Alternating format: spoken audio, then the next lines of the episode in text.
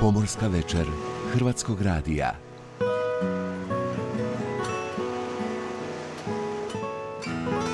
Večeras iz Radio Dubrovnika. Srdačan pozdrav, dragi pomorci, dragi prijatelji Pomorske večeri. Pozdravljamo vas večeras e, iz Dubrovnika, urednice emisije Božica Đurđević. Evo sada i najava nekih od tema uz koje ćemo eterom u Pomorskoj večeri ploviti. Otočani Elafita nezadovoljni povezanošću s Dubrovnikom jadrolinijnim katamaranom Novalja koji je zamijenio na toj liniji legendarnu postiru. Znaju da do pravoga rješenja za tu liniju, dakle do gradnje novoga broda, trebaju čekati dvije do tri godine, ali u međuvremenu treba živjeti na tim otocima. U Kini je počela gradnja prvog od dva naručena broda za dubrovačkog brodara Atlantsku plovidbu. U pomorskoj večeri upoznajte hrabrog pomorskog časnika iz doline Neretve. Njegovom inicijativom i sudjelovanjem u akciji zajedno s posadom nizozemskog broda Risborg spasio je 16 kubanskih izbjeglica u Meksičkom zaljevu. Uz svjetski dan žena u pomorstvu koji se obilježava 18. svibnja, predstavljamo vam Dubrovkinje koje su okusile taj pomorački kruh sa sedam kora i kažu pomorstvo postaje sve bolje i ambicioznije mjesto u kojem žene mogu raditi i ostvariti zavidne karijere. U očekivanju rezultata godišnjeg monitoringa stokova male plave ribe u Jadranu, naš ribarski sektor u strahu od novih ograničenja izlova srdela i čuna imali razloga za to. Ekologija mora, globalni i regionalni problem s morskim otpadom, te što nosi akcijski plan za obnovljive izvore energije na moru, neke su također o tema večeras. Pomorska večer Hrvatskog radija. Večeras iz Radio Dubrovnika.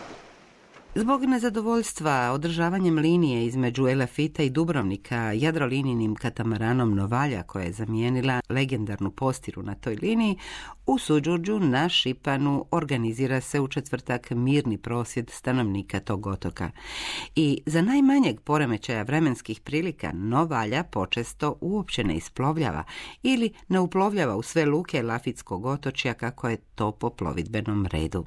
Poziv na prosvjed u ime otočana uputio je Teofil Bogdan s otoka Šipana koji nam je i pojasnio razmjere toga problema. Postira, e, koliko znate, je pošla u remont, tako su nam rekli bar iz Jadrolinije, poslali su zamjenski katamaran e, Novalju koji nisu uopće testirali, niti su ga provali dalje odgovara na rive u Suđurcu, Lopudu i Koločepu. Tako da sad taj brod mora ući cijelom dužinom na rivu da bi mu skala bila tek pozadi. Ljudi doslovno preskaču preko cima od trajekta, od vlastitog broda da bi izašli iz, iz katamarana.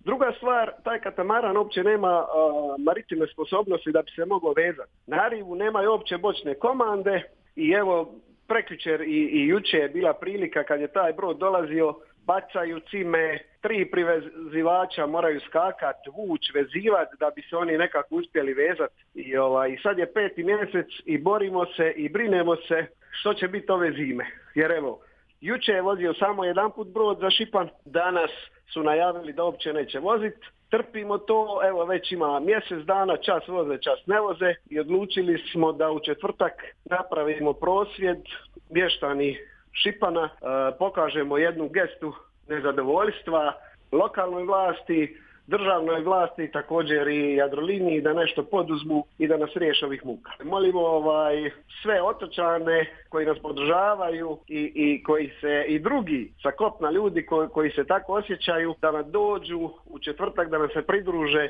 i pomognu nam da, da ove probleme riješimo. U Jadroliniji su svjesni problema, a kako premostiti ovaj period do trajnog rješenja, to je gradnja novoga broda za tu liniju, potražila sam u upravi Jadrolinije. Sugovornik je član uprave Vjekoslav Dorić. Pa evo ja mogu reći da je Jadrolinija praktički na tjednoj bazi u kontaktu sa gradom Dubrovnikom i lokalnom upravom sa tih dotičnih helafitskih otoka. Je, tamo smo stavili brod Novalju, ali je pred nekoliko mjeseci održan sastanak između uh, lokalne samouprave Elafitskih otoka, Jadrolinije i Agencije za obalni linijski promet. Na tome sastanku je dogovoreno, pa praktički udovoljeno stanovništvu otoka za uvođenjem katamarana, to je brzobrodske linije u ljetnim mjesecima umjesto broda postire. Mislim, e, znali smo da nijedan katamaran zbog svoje konstrukcije e, trupa i svega ostaloga ne može adekvatno zamijeniti postiru u navigacijskim svojstvima broda koja je besprekorno povezivala sve otoke, pogotovo u zimskom razdoblju. Ali smo za uzvrat, što smo stavili brzobrodski brod, to je katamaran, za uzvrat smo stavili trajektnu liniju koju trenutno vozi i koncesiju ima brod Hannibal Lucić, dva puta na dan, osim nedjelje, da povezuje otoke. Zbog toga jer trajekt će bolje podnijeti more i zbog toga jer u katamaranu se ne može prevoziti teret kao što se prevozio sa postirom.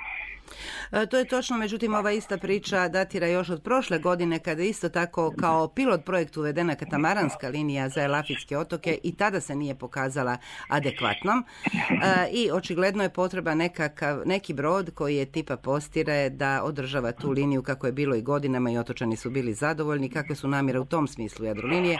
Evo, ponovno se primijenio model od prošle godine koji se pokazao neadekvatnim? Znači, nama je trenutno po rasporedu brodova Jadrolinije koji idu u remont, brod postira trenutno u remontu, njezin povratak u eksploataciju očekuje se negdje početkom šestog mjeseca. Naravno, do tada i uz kontakte za agenciju i lokalnu samoupravu, ako bude potrebno i vidimo da to nije taj pilot program, recimo uvođenja brzobrodske brzog broda na toj liniji, vratit će se brod postira.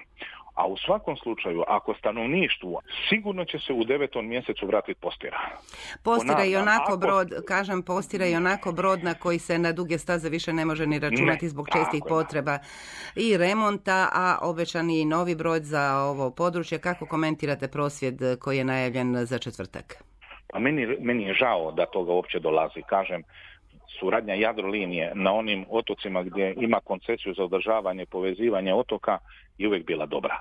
I uvijek smo dobro surađivali i uvijek smo izlazili u susret uh, lokalnoj samoupravi i lokalnom stanovništvu. I što ćemo sad? Pa, kažem, za prvu ruku vratit će se po povratku iz remonta brod postira, a dugoročno rješenje je ovo što je trenutno natječaj u tijeku, gdje bi se radili adekvatni brodovi maritimnih sposobnosti adekvatnih za takvo područje, brodovi koji bi zamijenili postiru. Koliko dugo će onda morati postira izdržati još do tog dugoročnog rješenja, ako se već pa, vrati, pa, kako ste rekli, početkom lipnja? Pa mi smo, mi smo prošle godine uh, imali klasu broda i detaljno smo je obnovili, tako da ona neće imati problema da za jedno dvije, tri godine, dvije ja se nadam, dočeka svoju dostavljenu zamjenu. Ove godine na recimo izlazi Tijat iz, da. Iz, iz, iz flote. E, što će biti sa ovim natječajem, kako idu stvari što se toga tiče, da bude jasnije zapravo i kad počnu teći rokovi od početka gradnje takvih brodova? Pa natječaj je u tijeku, e, naše stručne službe pregledavaju sve pristile ponude, od e, sedam brodogradilišta. Isti ovaj odgovor dobili smo i prije mjesec dana kada je već bio završen natječaj i kada je već stiglo sedam ponuda za izgradnju tih e, je, brodova. Da, Jer se nešto pomaklo? Je, je, je. Nama, naravno, kad su došli ponude, e, mi smo imali 60 dana da odgovorim, da prekontroliramo sve te dospjele ponude. To je negdje sada ja mislim pri kraju i sada ćemo brzo izaći da vidimo e, koji je drugi korak. Evo onda kod e, sljedećeg našeg kontakta i susreta u Eteru imat ćemo valjda informaciju o tome što sada poručiti otočanima Elafita za ovaj trenutak.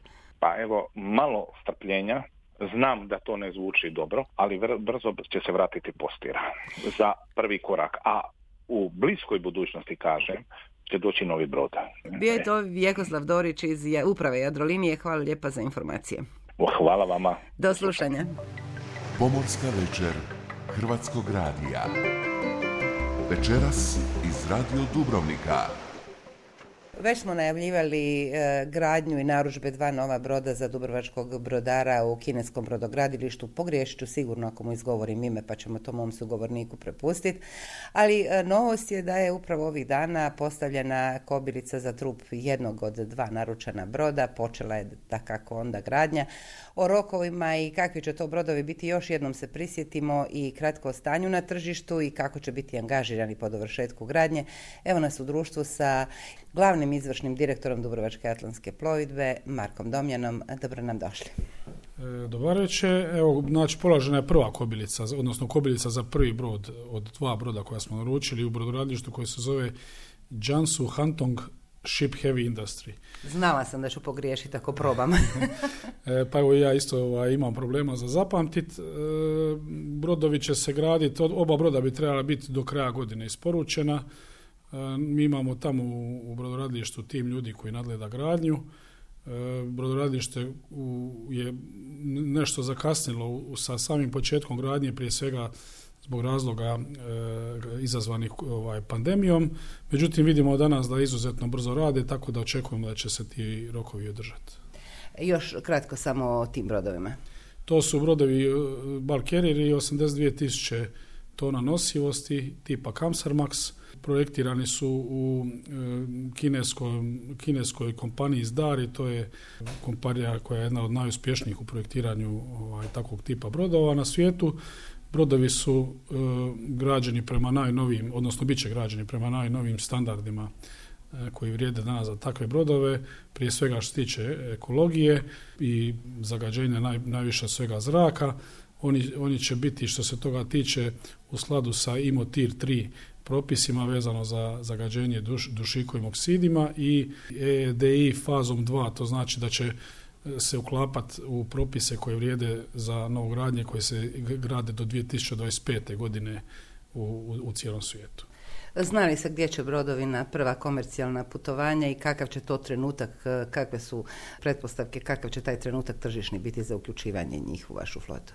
Pa ne znamo još, mi smo započeli nekakve pregovore sa potencijalnim unajmiteljima E, brodovi će, kakav će biti, kako će biti tržište u tom trenu teško reći naravno koji, koji uvijek, evo vidimo da sad da je došlo do određenog pada tržišta e, koje je još uvijek na nekakvim razinama koje osiguravaju pozitivno poslovanje, međutim vidimo da su i, i očekivanja u drugom dijelu godine nisu toliko optimistična kao što je to izgledalo. U jednom trenutku, ali ovaj ipak očekujemo da će brodovi obzirom na svoje e, zaista izvrsne karakteristike po pitanju potrošnje goriva biti e, da, da ih neće biti nimalo problem uposliti, da će postizati značajnu premiju prema ostalim brodovima te veličine na tržištu. E, sada ću vas pitati nešto sasvim izvan ove teme, s obzirom da je emisija ususret Međunarodnom e, danu žena u pomorstvu. Evo, znamo da sve i strane kompanije više paze na to da u određenom postotku, određenoj kvoti zapošljavaju i e, žene u pomorstvu. Dakle, žene na brodovima. Imate li takvu praksu i kako vam je iskustvo s time? Pa evo, iskreno, mi nemamo niti jednu ženu na našim brodovima. Nije da se ponosim time. U vremenu od kad ja u Atlantskoj smo dobili niti jednu zamolbu za zaposlenje. Ne mogu reći da, je, da ne bi zaposlili ženu, da pače, mislim da bi, da bi rado zaposlili. S druge strane, mi u našoj kompaniji imamo od 39 zaposlenih, neću sad, e, pokušat ću biti precizan, mislim da imamo 16 zaposlenica. Ako gledate s druge strane da, da je jako veliki dio zaposlenika u pomorskim kompanijama u stvari su e, bivši pomorci koji su koji nastavljaju svoju karijeru na kopnu mislim da to nije tako ovaj loš, e, loš, loš odnos žena i muškaraca ali Evo, naravno... E, Nije došla niti jedna... E, da, ne, nemam, nemamo molbe od žena, zaista. Znam da neke naše kolege iz drugih kompanija da imaju povremeno žene na brodovima. Hvala lijepo za ovaj razgovor e, i evo, sretnu gradnju dvijema novogradnjama za koje još uvijek ne znamo ili ćemo im otkriti ime? Pa prvi brod će se zvat AP Dubrovnik, a drugi brod bi se trebao zvat AP Lovrinac. I kad e, krenu sa navoza kineskog brodogradilišta, želimo dobro more i tim brodovima i posadi koja će biti na njima i ovim sad pomorcima koji su sada pratili gradnju i prate još uvijek kako to sve ide u Kini. Hvala lijepa za razgovor. Hvala vama i ja isto tako želim dobro more svim pomorcima. Sretan Međunarodni dan žena u pomorstvu i dobro, dobro more svim pomorcima i pomorkinjama. Još jednom se nedavno u Meksičkom zaljevu potvrdila ona priča o hrabrosti naših pomoraca i o nužnosti zapravo pružanja ruke čovjeku u nevolji i na moru i da to zapravo mora biti jedan osnovni postulat života svakoga pomorca. Međutim, da to nije uvijek tako potvrđuje slučaj o kojem ćemo govoriti jer puno je brodova prošlo pored tih e, nesretnih kubanaca koji su se da nije bilo posade broda na kojemu je bio i e, čovjek s ovog našeg područja, naš pomorac e, Luka Krmić iz Komina kod e, Opuzena zapravo su e, bespomoćni bili jer stotine je brodova prošlo i plovila mimo njih, a niko nije pružio ruku spasa.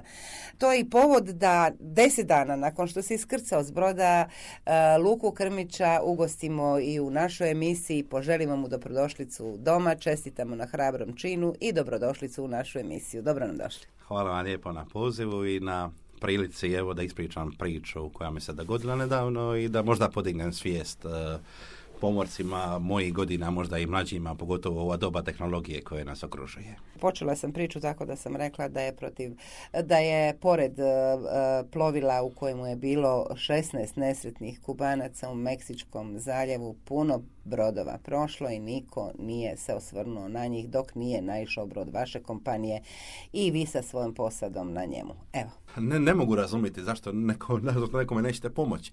Ali opet s druge strane, kad smo mi to napravili, iz kompanije su nas zvali i rekli, e sad očekujte najstrože e, inspekcije koje ste mogli očekivati u Americi. Znači doće vam svi mogući i pretrešće vas sve. Na kraju krajeva manje više se to i dogodilo. Znači, kao da je on, za to je slučaj vridi ona poslovica e, put u pakao poplučajem dobrim namjerama.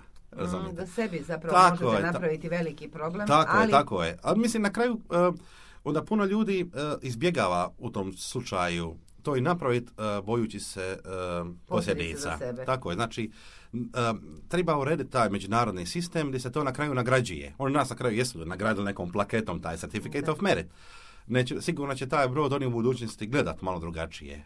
Ali možda bi tako trebalo uspiti u startu. Uh, brod se zove Resborg uh, iz nizozemske kompanije Royal Wagenborg uh, koja plovi pod nizozemskom zastavom. Bila je moja jutarnja gvardija koja je stvarno bila do tog trenutka savršena, znači mirno more, bonaca, znači sve ono što poželjeti možemo u tom trenutku. Uh, primijetio sam da svjetlo po pravcu s lijeve strane, po provi što bi mi rekli, koje mi nešto signaliziralo. Naravno, ribarica imate svugdje po moru i ne možete isključiti unatoč udaljenosti i dubini da, da je to ribarica.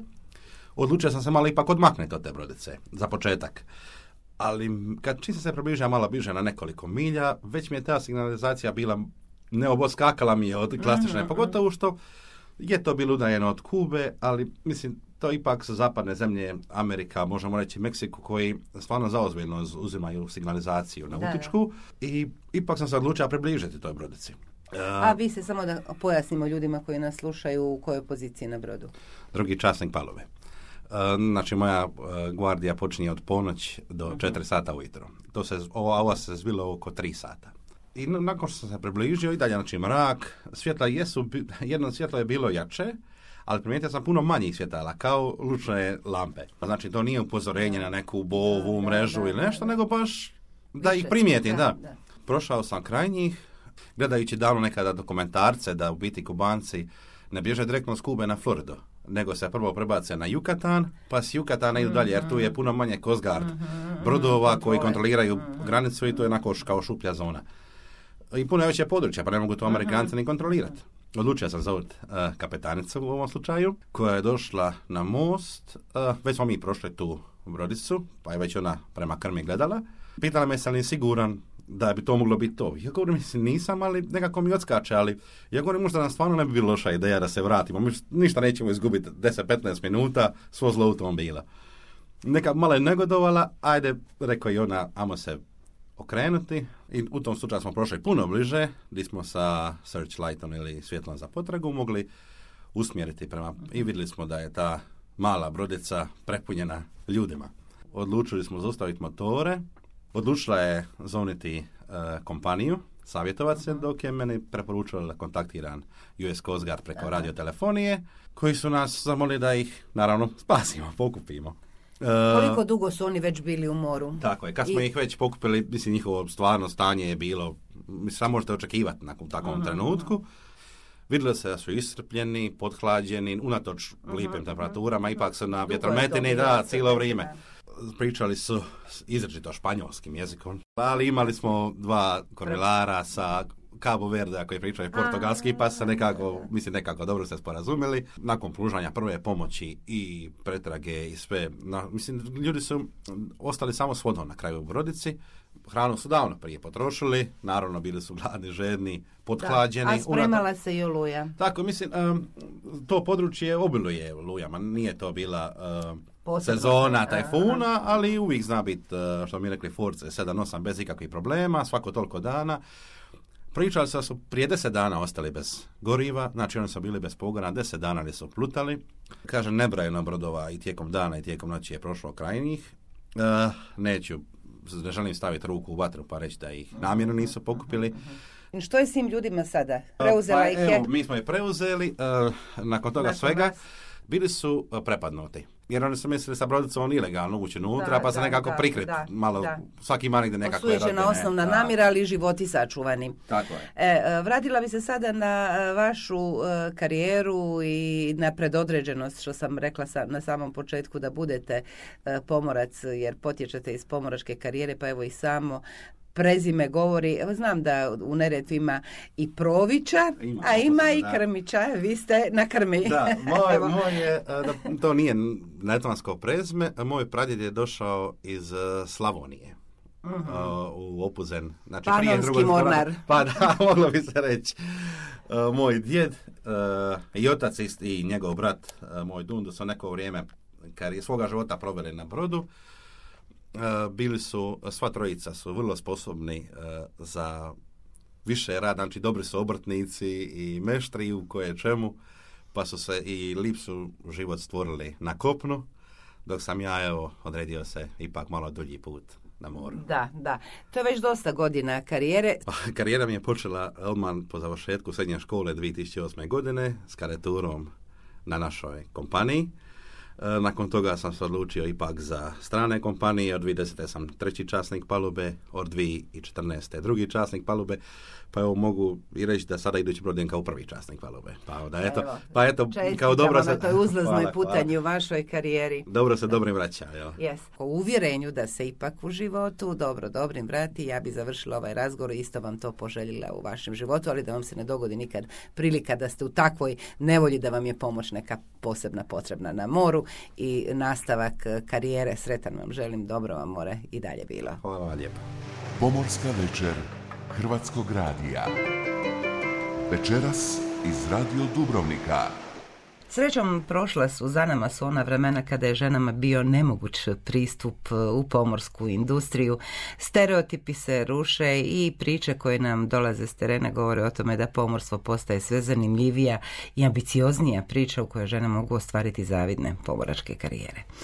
Potvrđuje to i priča koju ćemo sada e, čuti, a uz e, Međunarodni dan žena u pomorstvu koje je Međunarodna pomorska organizacija organizacija uvela 18. E, e, svibnja 2021. godine. Dakle, ovo je po treći put da se na globalnoj razini obilježava dan, e, Međunarodni dan žena u pomorstvu. E, upravo uz taj dan, a on sam govori dovoljno da je zapravo i samim tim potrebno na neki način zaštititi žene u pomorstvu i otvoriti im širi put ka toj industriji. A priču da je to sve moguće potvrđuje gošća naša sada, to je Veronika Gašpar koja ima još uvijek nedugu pomoračku karijeru, ali ima sav potencijal da to bude jedna uspješna i dobra karijera, zaposlene na LPG brodovima, a obrazovanje visoko u pomorstvu završila je na Dubrovačkom sveučilištu, a ovjenčala se i rektorovom nagradom i čini se da je dobar put odzabrala, barem prema onome što smo čuli u razgovoru of the records. Dobro nam došla u emisiju. Dobar dan i hvala vam na pozivu. Što je još zanimljivije, Veronika nam dolazi sa kontinenta, dolazi iz Zagreba i tim je zanimljivija njena odluka i motivacija da se uključi u pomorsku industriju i da to izabere kao svoju karijeru.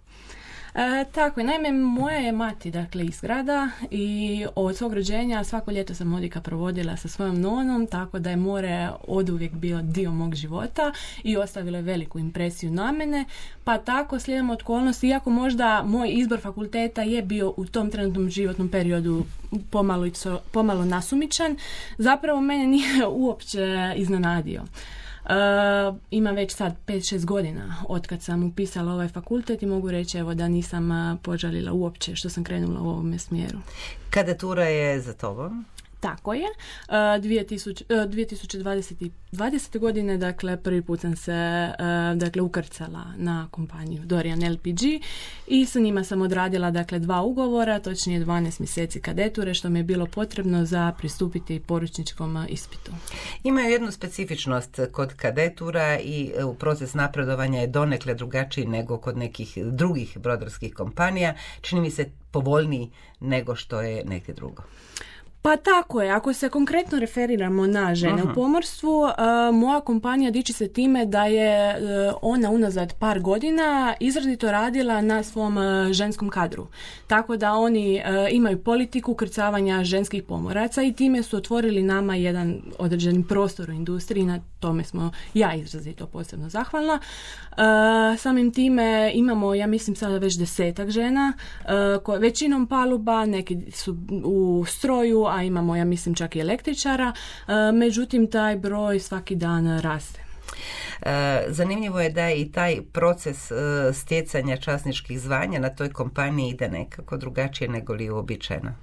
E, tako je, dakle nakon položenog poručničkog ispita ne vraćamo se direktno kao treći časnik, nego li prvo odrađujemo dva mjeseca kao e, licencirani kadet. Što znači, dakle imamo dva mjeseca da ponovimo sva znanja i vještine koje smo stekli tijekom kadeture. I onda moramo dobiti e, unapređenje od kapetana da bismo u istom ugovoru odmah prešli na trećeg časnika. Kako se dolazi do te kompanije? Kako si došla do tog zaposlenja i mogućnosti da kadeturu asistenturu odradiš upravo tu?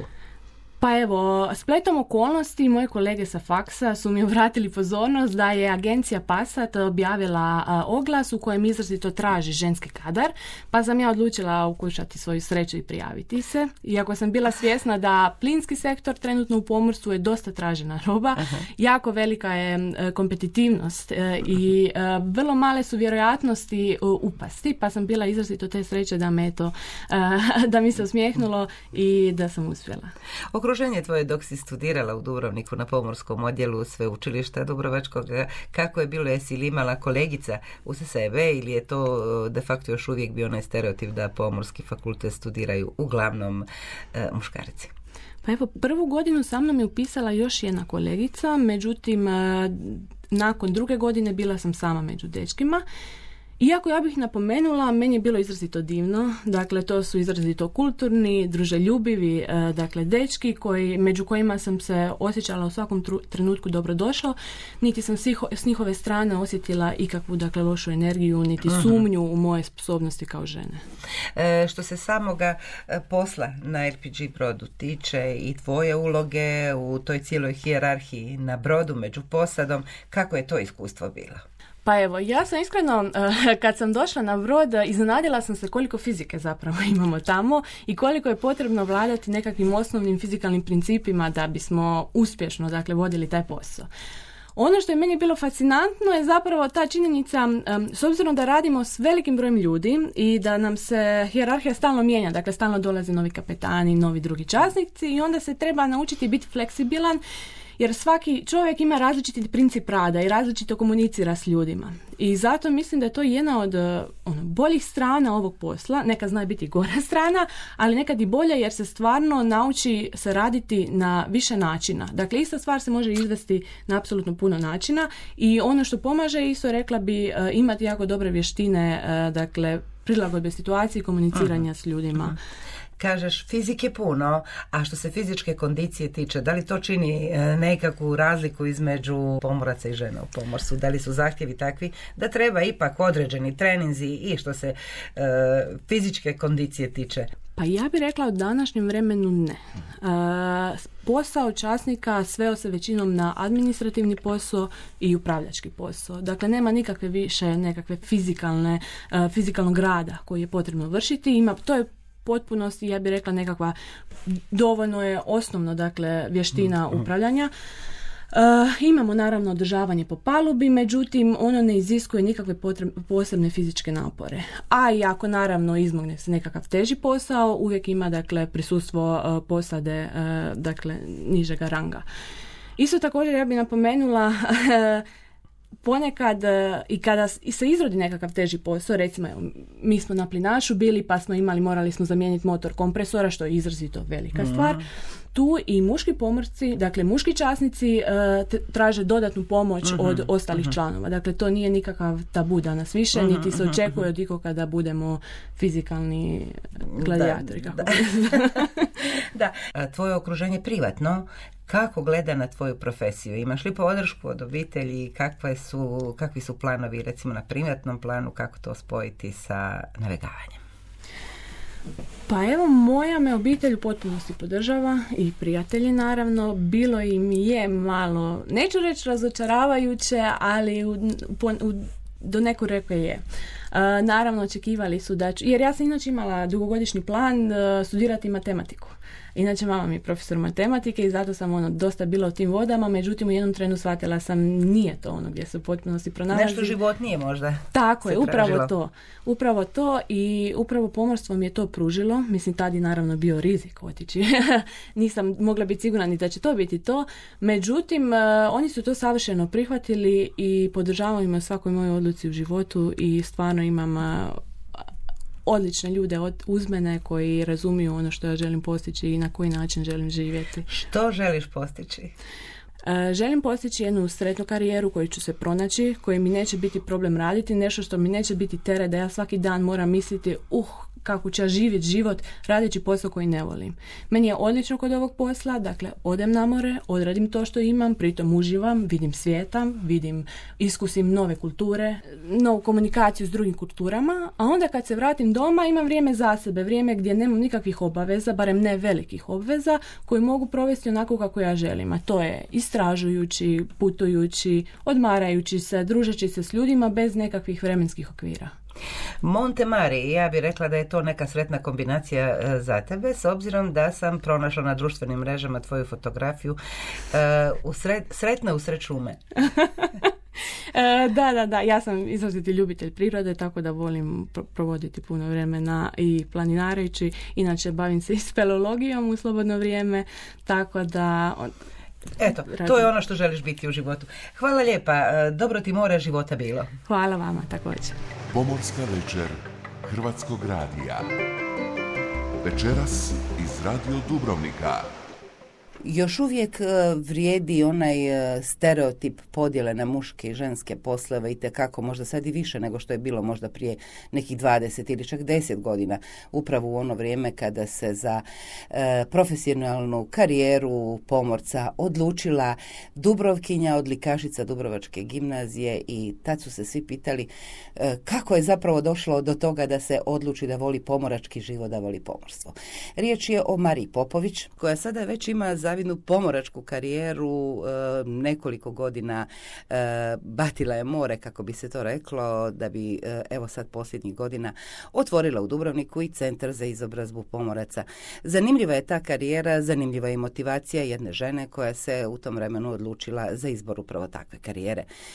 Uz dan, svjetski dan e, žena pomoraca koji se proslavlja, obilježava, evo već ima dvije godine, e, na e, datum 18. svibnja. Čestitamo taj praznik našoj gošći sada u studiju i pozdravljamo Mariju Popović. Dobro nam došla u emisiju. Hvala vam lijepa i hvala što ste me pozvali. Evo, kažem da je i onda jedna konsternacija bila čak i u najužem krugu tvojih e, prijateljica u gimnaziji kad si rekla ja se ipak odlučujem za pomoračku karijeru, odlazim studirati pomorstvo. Što je glavna motivacija bila? To je ono nešto što te najčešće pitaju, pa vjerojatno e, samim time što te to i pitaju, e, dovoljno govori o tome koliko je to još uvijek neobična pojava, jer znamo za podatak tek nekih 2% je žena globalno u svjetskom pomorstvu.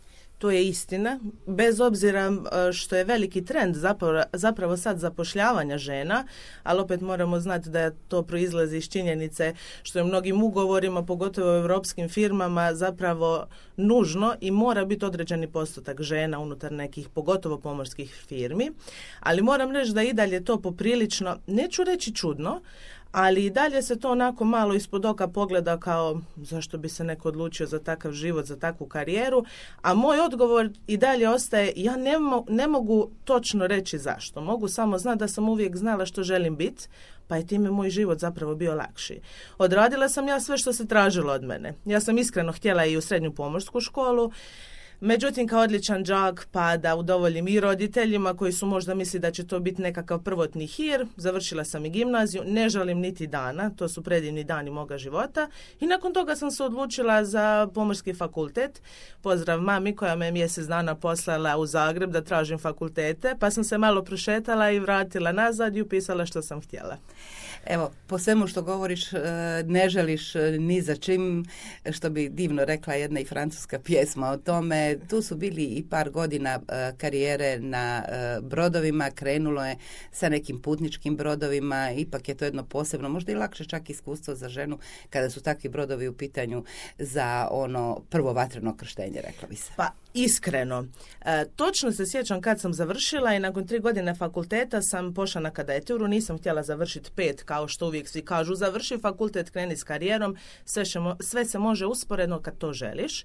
I točno znam, mama me ukrcavala, mislim tražili smo veze kako ćeš već, to je bio malo, ne mogu reći presedan, ali bilo je poprilično teško meni kao curi se ukrcat i e, zapravo smo našli na jednoj njemačkoj firmi na tankerskim brodovima e, poziciju kadeta. I jedno mjesec dana prije toga, obzirom da sam vidjela da se svi boje za taj moj odlazak, obzirom da mi se ponudile i otvorile nekakve druge opcije na putničkim brodovima, onda sam se radi mira najviše u kući, a danas mi je jako drago da sam to napravila, ukrcala na putničke brodove. I e, zašto mi je drago? Jer je ovo i poruka svim budućim pomorcima najbitnije je izabrat vrstu broda gdje ćete navegavati. Kontinuirano prebacivanje svrste na vrstu broda zapravo samo vam diže godine s karijere gdje bi se vi trebali usmjeravati. Tako da moj savjet je dobro promisliti gdje želiš navegavati i tamo upirat do krajnjih snaga. Evo, kako je to iskustvo prvo bilo i kasnije nastava karijere na takvim brodovima? E, kaže se i plaća u startu drugačija je e, ženskoj osobi na brodu kao i mnogo gdje drugdje. E, što se tiče sad žensko ili muško plaće na brodu, mora reći da to nije baš tako. Više ide prema nacionalnosti. Drugačije su na firmama plaćani Hrvati, Njemci, Azijati, Indici ili da sad ne nabrojam. Meni je prvi taj susret s brodom bio poprilično čudnovat. E, kad sam se ukrcala sebi sam rekla, mislim, e, bila sam spremna na to da ću raditi sve i htjela sam. E, ali se sjećam, nakon sedam dana moj tadašnji čif mi je rekao da sam na tvoj mjestu ne bi se ni raspakirao. I ja sam mislila, ja, o Bože, ja moram izdržati barem mjesec dana. I kako je to išlo, imala sam jednu malu ljubičastu zadaću koju sam križala dane koji su prolazili i nakon, točno sam tipa otvorila nakon dva mjeseca toga i shvatila kako mi je postalo uh, vrlo užurbano i puno sam učila, puno radila, da zaboravila sam i križat. Tako da, a tih tjedan dana, da se ne raspakiram, bome sam ostala 13,5 mjeseci. Da.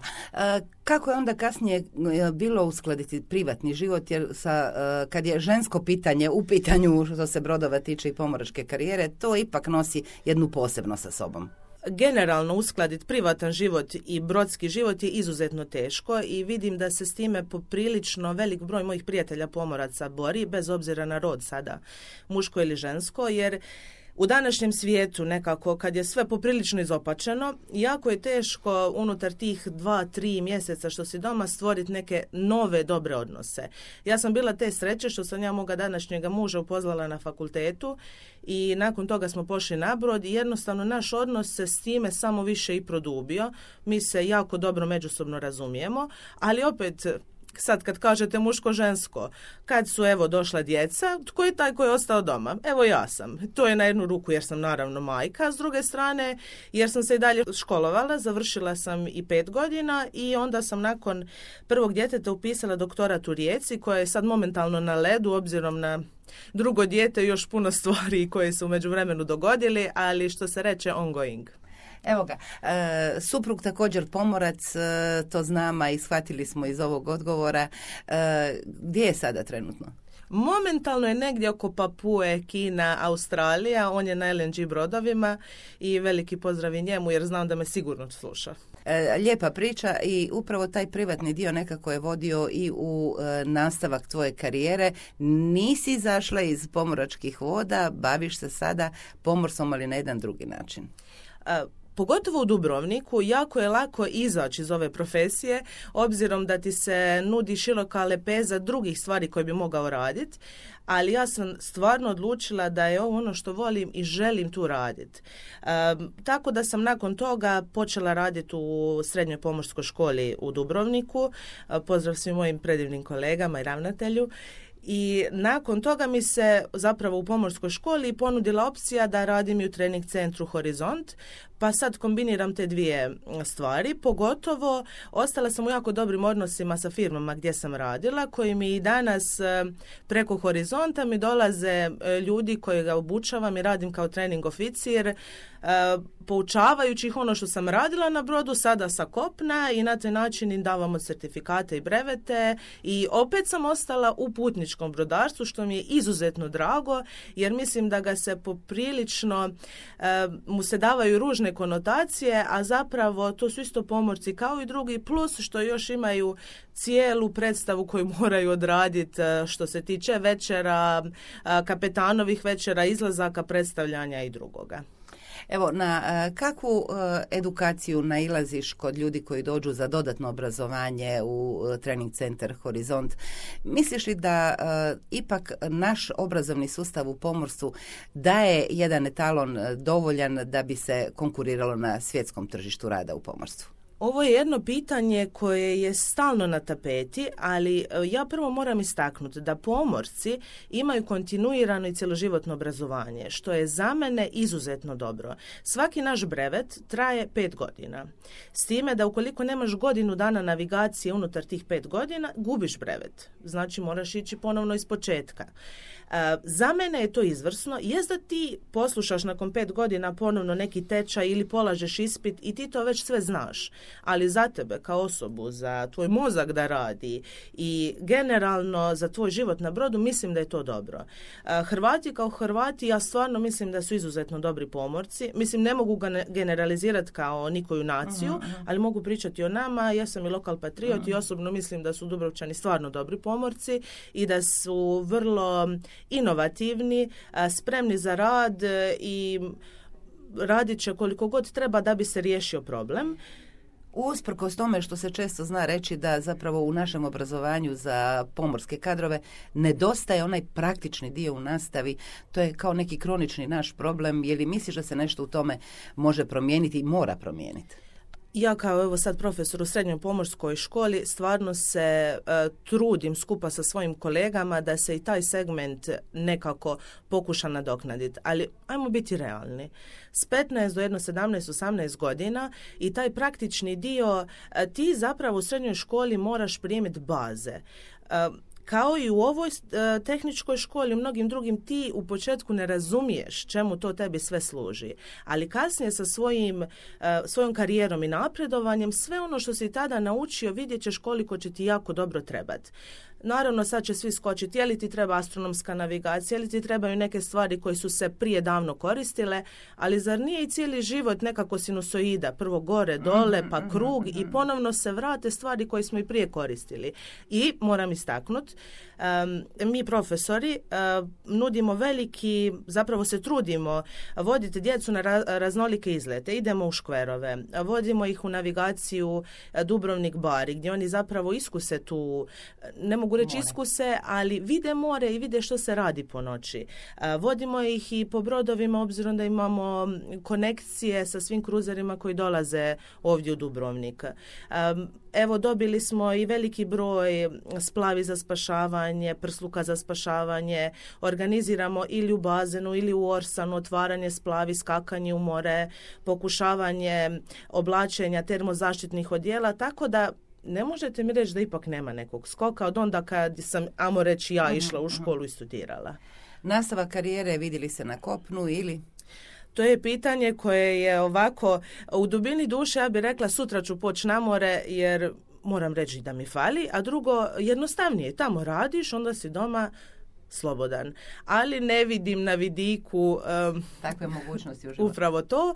Ne žalim se i dalje sam ostala u struci i konstantno sam u komunikaciji s pomorcima, tako da za sada Ne ostajem fali. gdje jesam. Pomorska večer Hrvatskog radija. Večeras iz Radio Dubrovnika.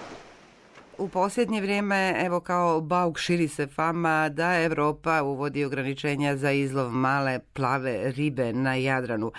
Kvote će uništiti naše ribare, zna se često čuti koliko to stoji, koliko su te priče e, zapravo e, puhanje na hladno ili ima osnove za bojazan e, da će, kako bi stručnjaci rekli, na Jadranu za 20 godina ipak ribe biti, no ribara biti neće. Evo o tome razgovaramo s obzirom da je negdje ovo doba godine kada se obično i znaju rezultati monitoringa koji se u Jadranu provodi za pojedine vrste ribe. Razgovaramo s ravnateljem uprave ribarstva u Ministarstvu poljoprivrede, gospodinom Antom Mišurom. Dobro nam došli u emisiju. Dobro večer vama i vašim slušateljima. Koliko stoje zapravo ove teze da je sasvim moguće da će se kvote za malu plavu ribu na Jadranu smanjiti i da će se de facto primijeniti onaj jedan isti način kako se primjenjuju u Baltičkim zemljama ili nekim drugim morima gdje je zbilja ugrožena mala plava riba, stručnjaci kažu kod nas nije taj slučaj.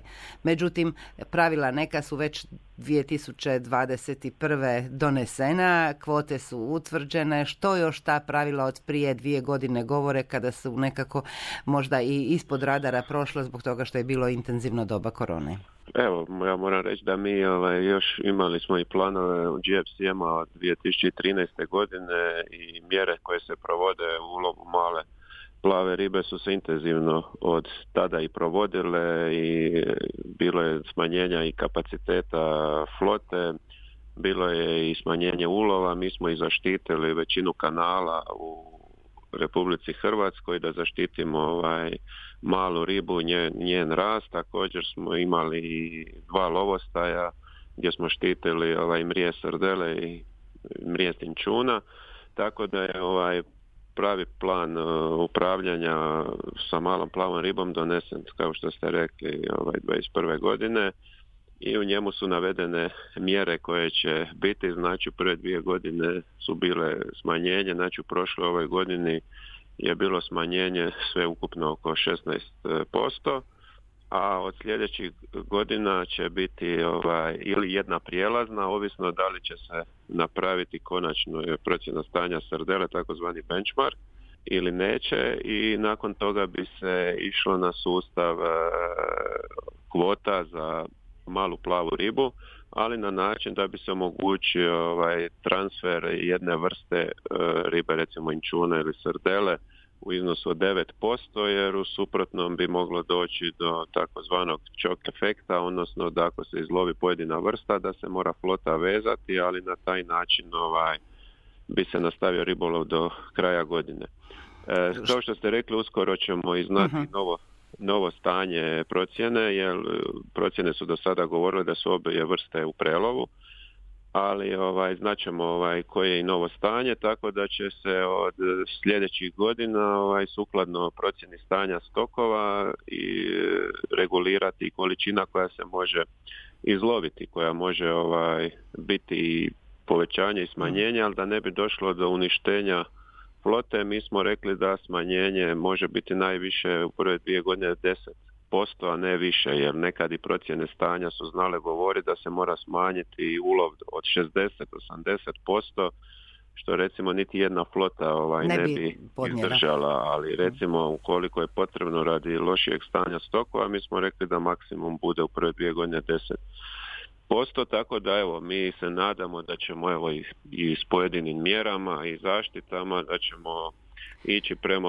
održivijem ribolovu i boljim stokovima. Evo, te vrste su još ovaj u, u prelovu, ali kažem, zato se i donio plan koji ide u smjeru da se ide ovaj, u smanjenje ulova i nadamo se da ćemo doći ovaj do, do stanja da ćemo stok biti u zdravom stanju što će omogućiti onda nesmetan ribolov. 90% plastičnog i drugog otpada s obale završi u moru, a 70% ostaje na morskom dnu.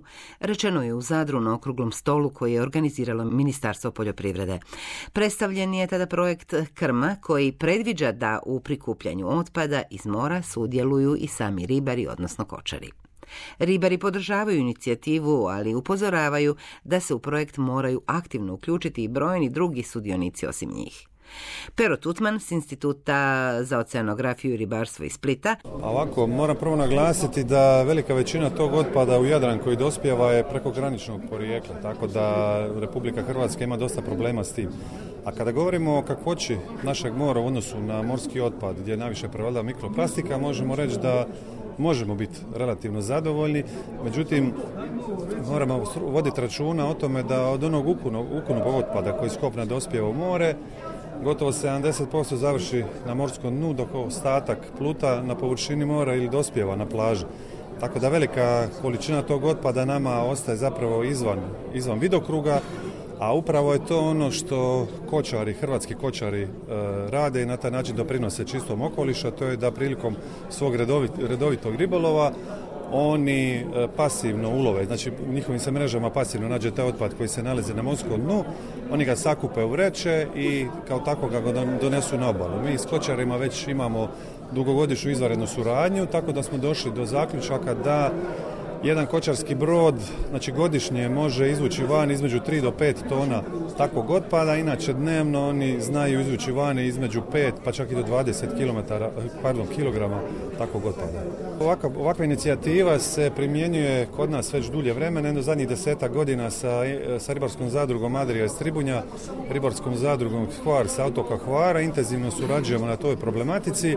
Otprilike nekih 30 kočarica je uključeno u to, samo ono što nam nedostaje je malo izraženje inicijativa od strane zakonodavstva, odnosno postavljanje morskog otpada u zakonodavnu legislativu, odnosno da se to definira kao određena, određena kategorija otpada, obzirom da to ribarima stvara poteškoće prilikom dolaska na obalu i odlaganja takvog otpada u komunalne kontejnere.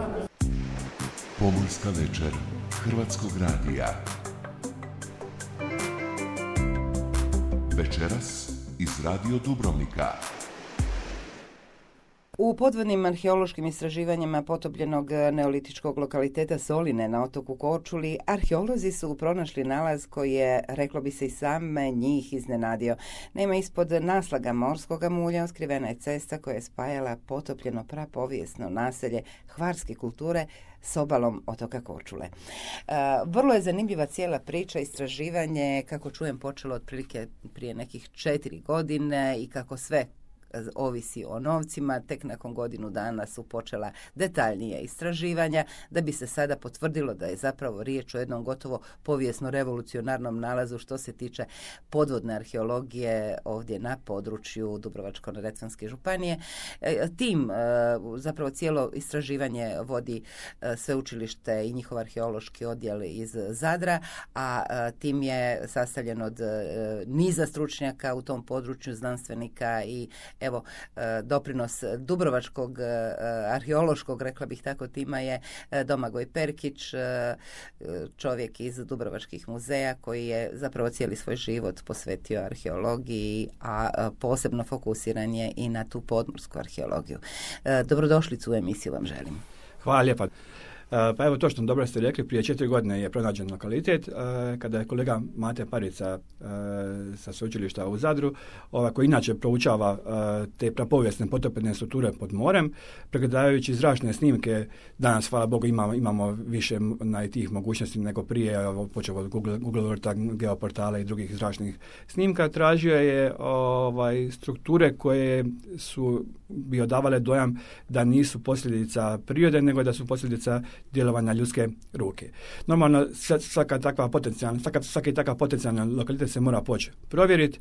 Tako je on sa kolegom Borizićem prvom prilikom otišao provjeriti i odmah na površini su pronašli ostatke kremenih alatki i ulomke krijavničkih posuda, na osnovu kojih se već, već tada moglo vidjeti da je riječ o neolitiku, odnosno mlađem kamenom, kamenom dobu i što je potvrdilo da je riječ o jednom od najstarijih lokaliteta pod morem kod nas, ali i općenito na, na Mediteranu.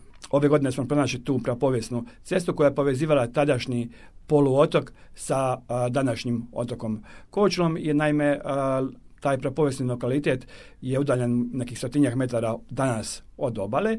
Međutim, kako se naša obala uh, tijekom e, povijesti i prapovijesti, onaj, morska razina se onaj, povećava, tako da recimo uh, razdoblja, iz razdoblja Rima, odnosno Antike, smo onaj, je potonula nekad, nekad ne, odnosno mora se podiglo neka dva metra, u odnosu na ovo razdoblje, to je otprilike neke 4900, 5000 godina prije Krista, je, je ti nekih 4, 4,5 metra se podigla, tako da ono što je nekad bilo na neposredno iznad površine mora danas je na dubini od 4 metra pod morem. I naprosto moramo grabiti od vremena zapravo te neke spoznaje dok nam se razina mora još više ne popenja. Kažete da je tek 1% ovog lokaliteta istraženo. Što se sve očekuje? Ba, čak manje od jedan, znači lani smo s obzirom na površinu koju smo izračunali, naime e, već na zračnim snimkama se može, mogu se vidjeti gabariti lokaliteta, tako da se može izračunati površina i sve. Mi svake godine postavimo takozvane sonde koje su veličine recimo 2 puta 4 metra na različitim mjestima, kad se to izračuna to ispadne manje od skoro 0,01% lokaliteta. Ovaj, e, Trajaće u svakom slučaju istraživati. Trajaće, mogu se stotinama godina, pogotovo ovim tempom, normalno uvijek se ovisi o financijskim sredstvima kojih u pravilu uvijek nema, tako da svake godine ako uspijemo 8 do 10 dana, to je, to je super. I svakako neko dogledno vrijeme to neće biti lokalitet koji je dostupan e, široj javnosti za vidjet. Opišite nam ga onda barem malo.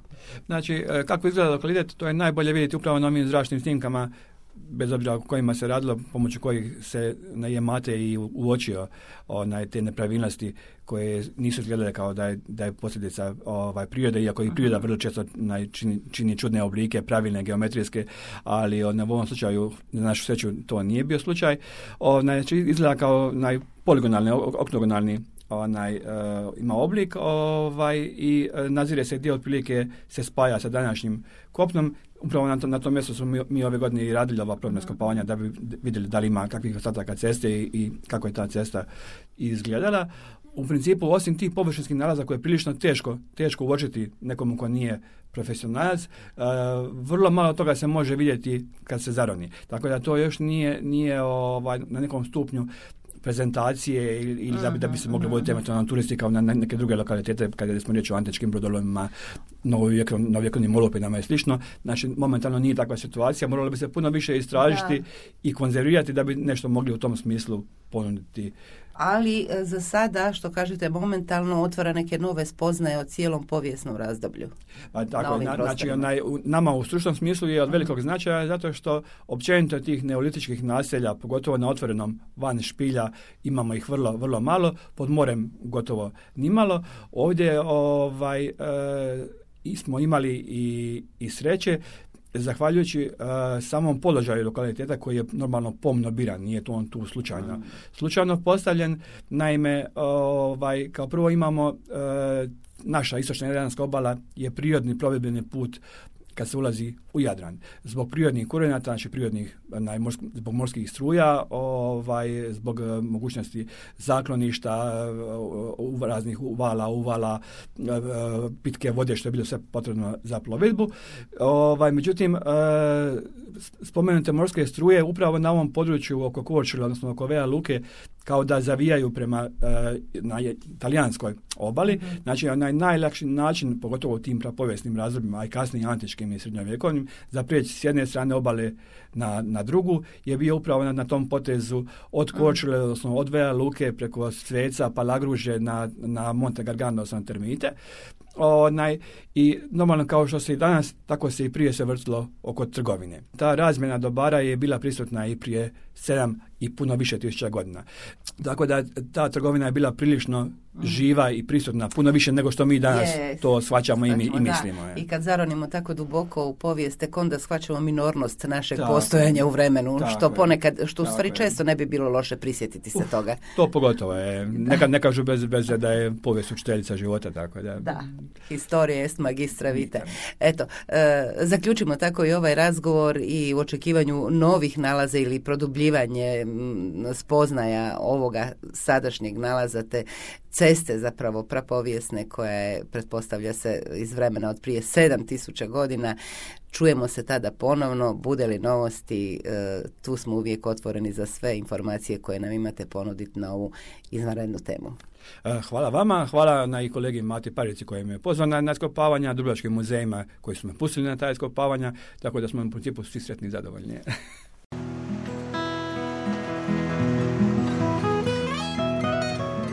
Pomorska večer Hrvatskog radija.